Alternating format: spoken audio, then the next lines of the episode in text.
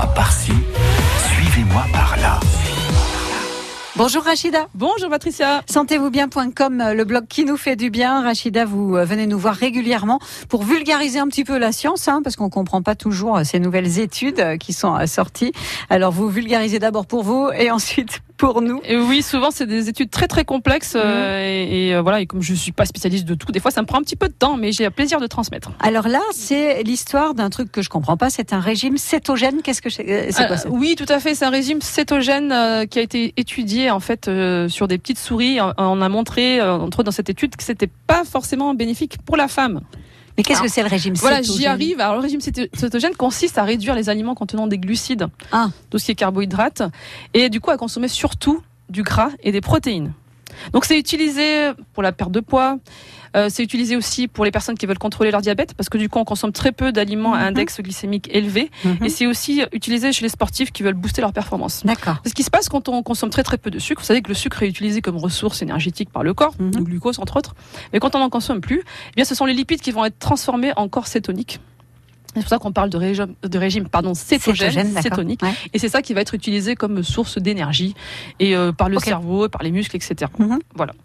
Et donc cette étude qui a été récemment, alors ça n'a même pas été publié, ça a été présenté lors d'une conférence aux États-Unis qui a eu lieu tout récemment à la Nouvelle-Orléans, le Endo 2019 pour endocriniens. Euh, donc qui a consisté en fait à travailler sur deux groupes de, de souris, donc mâles et femelles, à qui on a donné euh, soit un régime normal, mhm. d'accord, donc riche en sucre, normal on va dire, mhm. ou alors extrêmement appauvri en sucre, donc le fameux régime cétogène. Eh bien, se sont rendus compte que les mâles, effectivement, perdaient du poids après 15 semaines de ce régime. Alors que les femelles, au contraire, en prenaient. Tiens, c'est fou. Voilà. Sachant que, voilà. Alors, nous ne sommes pas des souris, bien évidemment, mais nous partageons quand même beaucoup, beaucoup de gènes avec ce petit animal qui est très utilisé dans les laboratoires pour, mmh. voilà, mmh. mettre en place des eh modèles. C'est triste, mais c'est comme ça. C'est comme ça, mais il faut savoir que c'est quand même fait avec des, éthiques, etc. Mm. Voilà, c'est mm. quand même très très contrôlé. Hein. C'est pas fait comme ça euh, de manière complètement euh, sauvage. sauvage, tout à fait.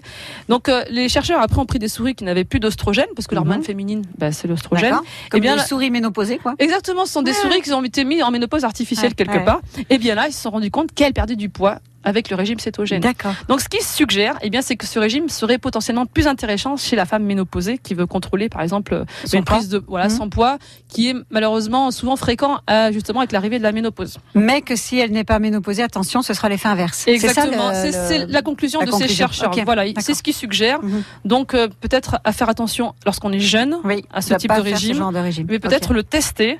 Voilà. Mais une fois de plus, moi je conseille, on est tous uniques. Il n'y a pas de solution miracle à tous les humains. Donc essayez et contrôlez et vérifiez. Merci beaucoup Rachida pour cette info très importante. Avec plaisir. Merci, à très bientôt. À bientôt.